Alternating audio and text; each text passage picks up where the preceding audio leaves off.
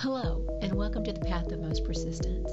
This is a place where we hear and share tenacious stories of overcoming obstacles with our partners who dare to share a bit of their own personal paths.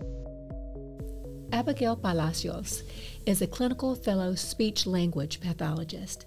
She has earned a bachelor's in science in communication sciences and disorders, a master's in education in special education, and master's of science in communication and science disorders. Abigail is ready and focused to take on professional opportunities and maximize her skill set. Abigail it is lovely having you here today. Thank you so much. Thank you for having me. So, you drove in to College Station today just a few moments ago? Yes, I think I got here around like 1. Okay, good. And it's a beautiful day, so hopefully your drive, your travel was perfect. Yeah, no troubles, thankfully. good. Well, this is the first time we are meeting, and it's lovely meeting you. But I want to know why you were recommended to me. Just recently, we had a guest on, I think you know who we're talking of. and after our conversation, she said, I really, I really have to have Abigail on. You really have to have her on. I'm going to give you her contact information. Why would she recommend you to me to be on this podcast? Um, well, she's an amazing person, um, and she's a really, really good friend of mine.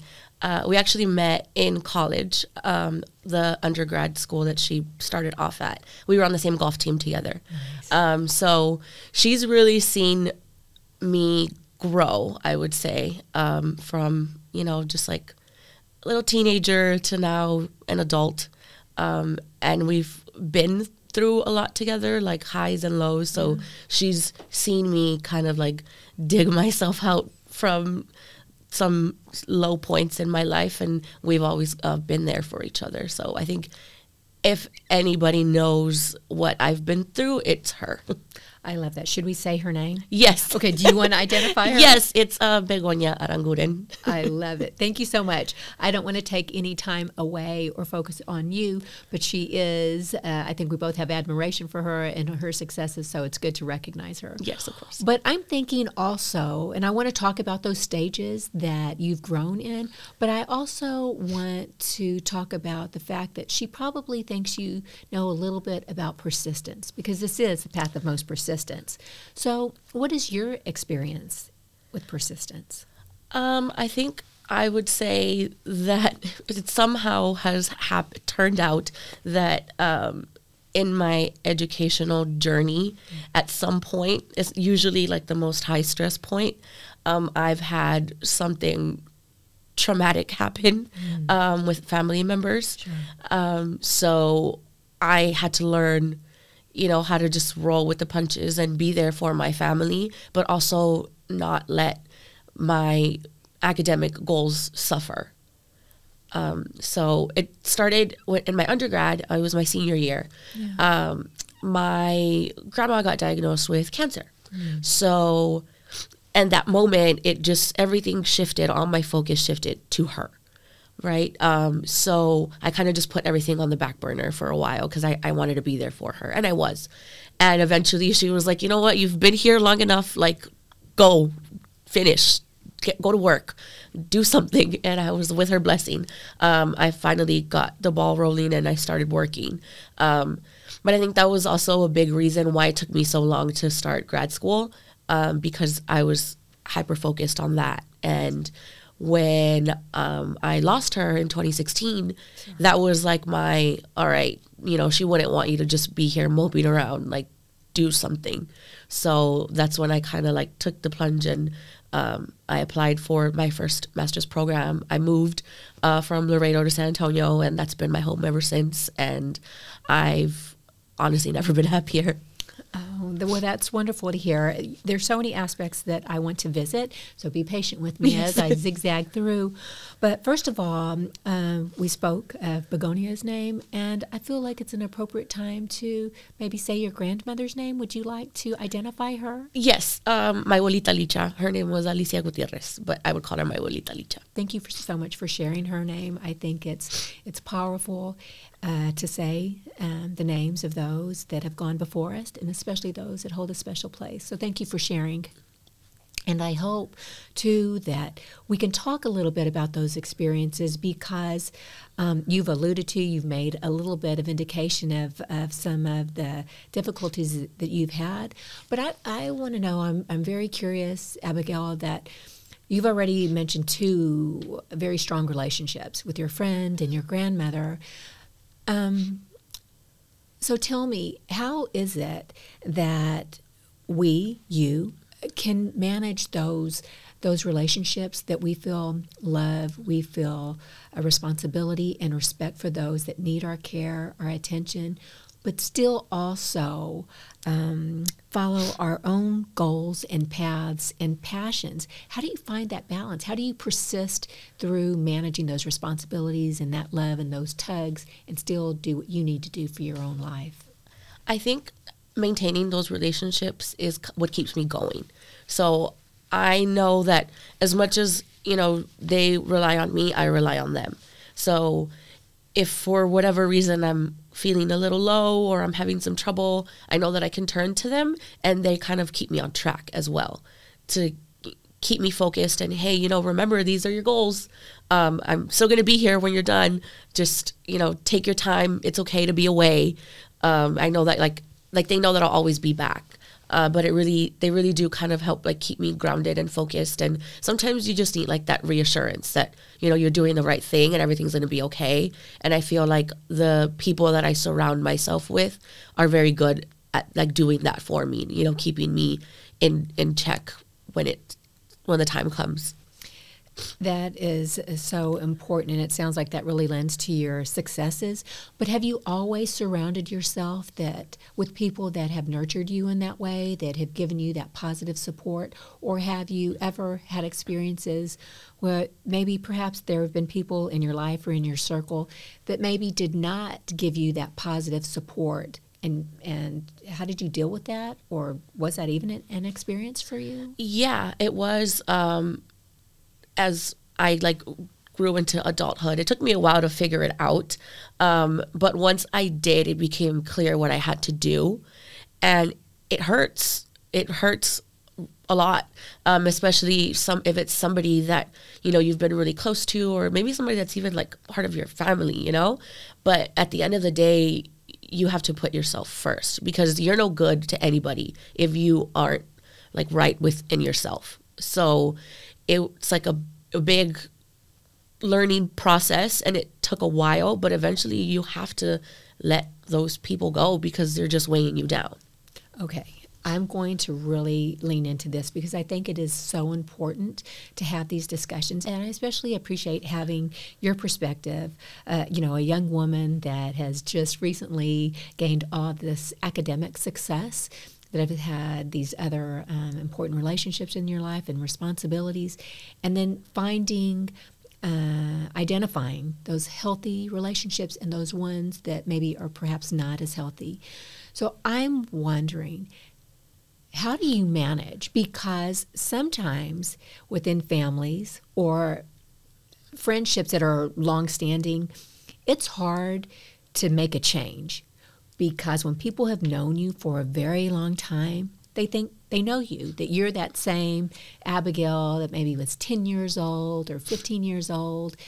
You may have changed, but maybe they're not ready for you to make a change. How do you, how do you do that um, and find a balance of what's right for you? But even if it's family or again or close friends, how do you do that with being true to yourself, but um, justifying that in your head because it's it's hard to do the head and the heart separation, right? So can you share how you were able to do that or how you continue to manage that process? Yeah, so it's a lot of like back and forth with myself. Yes. Um, you know, like you want to think with your head but follow your heart, your heart. And that sometimes can be difficult especially mm-hmm. if it comes to having to let go of somebody that's been a part of your life for a long time or was like your whole life for a while. Um, and i think it's something that you have to like stop and ask yourself like are you happy? Right? That's the first thing. Are you happy? What what could make you happier or if you're not happy what can be fixed right? And you have to kind of go down the list and see all right these are the things that are making me happy these are the things that are not making me happy or these are things that bring value to my life and this is not you know it's weighing me down or it doesn't what once made me happy doesn't make me happy anymore. And you have to be able to recognize that first and foremost before you can decide, okay, what are the changes that need to be made moving forward? And yes, it's going to hurt and it might hurt other people's feelings. But at the end of the day, like I said, you have to put yourself first because you can't help other people or be beneficial to them if you yourself aren't on the right track, if that makes sense. It makes perfect sense. And, and thank you for going in this direction with me. I think for so many of um, our listeners that that's um, an issue, and it may be a small issue or a large issue, but it's an issue because every family is diverse. But I'm, I'm just thinking of, you know, some say, I've heard it mentioned, that uh, you can love someone very much, but uh, not like them so much at the same time, yeah. right? Maybe not like the feeling or how you feel around them. So it sounds like that's what you're doing right now. You're identifying the difference between love and like, what's healthy, unhealthy, and you're getting it straight within your head and heart. Yeah, so it's it's easy to kind of like fall into a routine, right? And then the way I say or the way I think is like I never want to settle, right? So if it's like, oh well, the the good kind of outweighs the bad. Okay, but how bad is the bad? You know, yeah, like when exactly. it's good, it's good, but then when it's bad, it's horrible. You know, so first figuring that out, and then not necessarily like maybe cutting it out completely, but just you know keeping them at a distance. You don't have to make yourself available to people that are not good for you but you don't have to be rude to them either. Absolutely. You just choose what you want to share and who you make yourself available for. That's so wise, Abigail. Thank you so much. I, I want to lean back on um, your relationship with your grandmother. So, from your very birth, from your very youngest years, were you close to your grandmother? Yes. So um, my abuelita Licha was my mom's mom, and then I have my grandma, my grandpa on my dad's side. So they were they've always been very very involved, and we're very close. They helped my parents raise me, you know, as they were going to school and working and stuff. I was always with my grandparents. If it wasn't my abuelita, it was my grandma, my grandpa. So they're a huge part of my life, and I owe like everything to them because they've instilled in me like my work ethic, the way that I approach situations, um, the way that I handle conflict, the way that I do everything is influenced by my grandparents. Like they're always on, on my mind, and I always do everything that I've done is like hoping that I make them proud. It gets beautiful. me emotional thinking about it. well, that is beautiful. Thank you for sharing. And I'm going to be selfish because I've just recently become a grandmother myself. Oh, that's amazing. AKA Bubby. but but I want to know because I especially at this chapter in my life, I appreciate hearing people's stories about their love of their grandparents, of course their parents because I have children too obviously.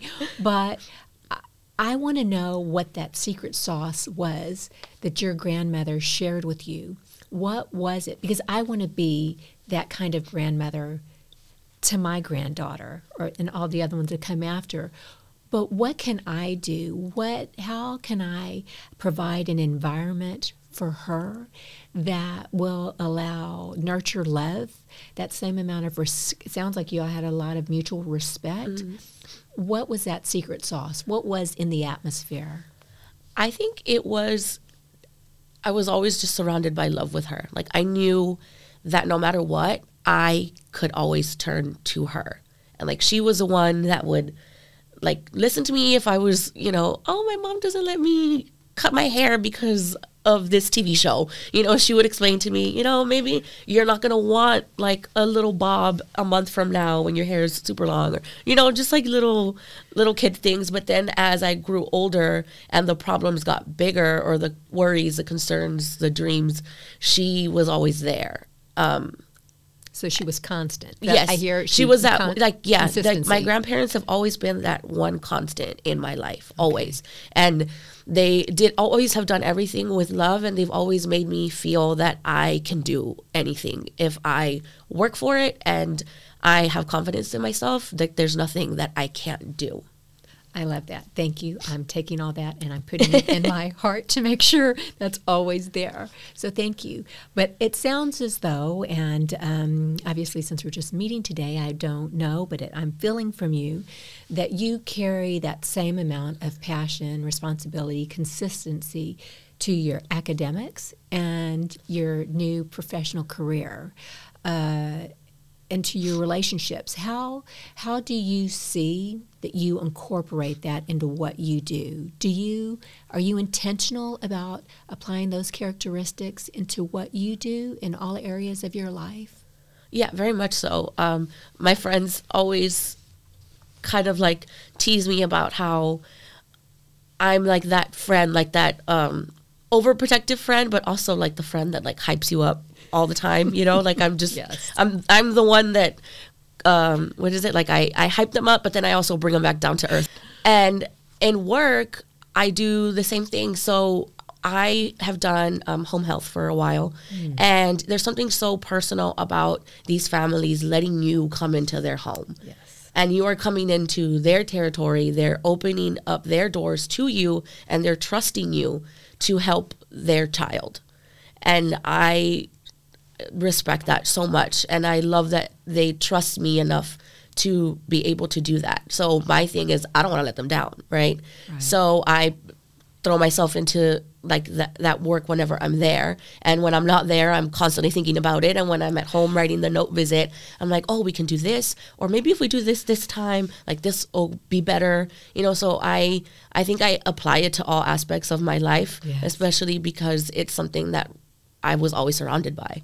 right. So it's just the water that you swim in it's the air you breathe that's Yeah. just what you're made of. Mm-hmm. I get it. So of all your education and your professional experiences and and experiences with students and parents what have you learned most about yourself? And what do you feel as though you've been taught by some of these interactions I've been fortunate enough to work with so many diverse families, and I've been able to see. I feel like that I learn more from them than they do from me most of the time. Um, and it's because of those experiences that I've had working with these families that kind of pushed me to want to do more. I could help them on, a bigger scale um, with my current position that, that I have now. And I think it's all because of the past experiences that I've had in working in the homes with my kiddos and their parents. Um, another thing that I've s- learned through my time um, working in home health and stuff is that I'm definitely not ready to have kids yet. it's great. It's good to know. Yes, Good to that's one thing that they've definitely taught me. Um, and I've hoped that I maybe have just made even like if it's like the smallest impact on their children's life, then my work is done. You know? I do know. And I think that if more of us focused on the smaller impacts, the larger ones will come mm-hmm. because it's in the subtleties that we notice things. It's in the subtleties that differences are made. So I think when we we pull back so much that we're just focused on the big, you know, the big production, the big achievement, then we get lost. All the other things get lost. Mm-hmm. So I appreciate that. I I want to know um, what you would say to those. So we're going to have listeners that will hear you, Abigail, and they'll think, okay, well, Abigail has this great network. She had these wonderful grandparents, this wonderful family. She has this whole group of friends that just love her. She loves them. Yay, easy for her. Has it always been easy for you? And and if it hasn't, and if somebody's listening, what can you tell them to make life easier for them or to find a path where they can be most persistent? Yeah. definitely has not been easy. Um, I've definitely had my my setbacks and you know ups and downs. Just it's it's life, and the one thing I think that has helped me kind of persist through it all is having an outlet. Having like a like a hobby or something to where when you do it you're just focused on that and you're not worried about all the noise going on right. all around you and that's your time to think and really connect with yourself and figure out you know if what you're doing is what you want to do or if there's changes that need to be made i think having that an outlet to where you can really like have time to i guess communicate with yourself yes. um, as far as what you're doing and where you're going. So it sounds as though you're very reflective. You're aware, you're self aware, but you are intentional about being reflective within yourself. Do you make time for yourself every day or carve out a certain amount during the week? Or is it just as you're just living life, you're just reflecting upon? I've definitely come up with a system. Um, since I do home health, yes. at the end of the day, I usually have like a decent drive home, yes. and that's my time to reflect on the on the day. And then usually, like on the weekends, I'll reflect on the on the week or the month that I'm having or uh, the year. I feel like 2022 has been like three years in these yes. these last like two weeks. Yes. Um, so yeah, I always just make sure that I carve out some time at the end of the day to reflect on what I'm doing, how I can make it better, and if everything's, you know, checking all the boxes, then you know we're in business. Like I'm doing good. That's awesome. And I think uh, we all probably need to spend more time in reflection. But um, I'm trying to be respectful of time, and I'm going to close out in a bit. We'll start that process. But before I do and, and start asking those final questions, I want to ask you are there any comments or messages that you would like to send out to anyone that's listening that maybe a thought you had prepared for or something you just want to really make sure you say today? Yeah, definitely. I would tell, advise everybody uh, to not be afraid to take that chance. I it goes back to what my professor said during that seminar uh, about not wanting to, you know, reflect back on your life when you're old and gray and think, man, I wish I would have done that. Or I wonder what would have happened if I would have, you know, taken that job. Or what would have happened if I would have accepted that scholarship or, you know, gone out on that date. Or, you know, I would just say, don't be afraid to take that chance. You, you don't want to have regrets later on in life. And some of the most beautiful experiences can come through that one chance that you took. I love it because that takes courage to take a chance. Mm-hmm. Have you had to muster uh, courage from time to time to take a chance that maybe I know you've taken lots of academically, but is there anything recently that you haven't quite built up the courage to do to take a chance, or are you still working on it? Um, right now, probably the chance that I'm like thinking about taking but not sure yet is now that you know finally done with school, I definitely have more time on my hands. Um, so I want to do more things.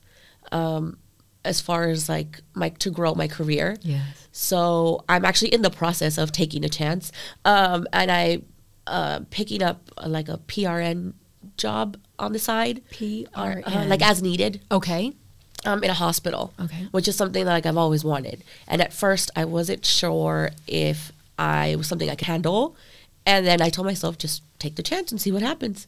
So I took the chance, and I start in a couple of weeks. So we'll see how busy I get. Well, congratulations, good luck, and all the things. I'm sure it's going to turn out successful for you. But as we begin to close out, I have a few rapid fire phrases. Okay. This is something that's new. Okay. and you're one of the lucky ones that I'm trying it out on. Okay. So I'm going to just say a beginning of a phrase and you finish it. No right answers or wrong answers, just your thoughts. Okay. Are you ready? Yes. Okay, here we go. I believe in magic. I trust. Um, my grandparents, I love. my family, I fear. failing, I forgive. anything that's done me wrong in the past, I want.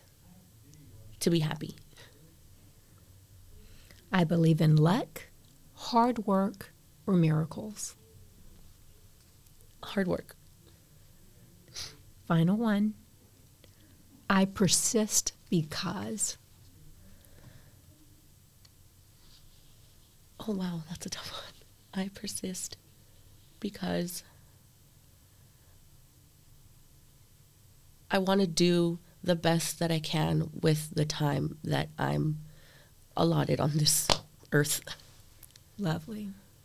Abigail, thank you so much. Thank you for having me. It was such a pleasure talking with you today, and uh, I'm so glad Big O uh, connected us uh, in this way. I look forward to uh, hearing about all your successes coming your way, and hopefully we can connect in another way, uh, maybe in a project, because you know we work with young people too. so I would love to collaborate, hopefully in the future.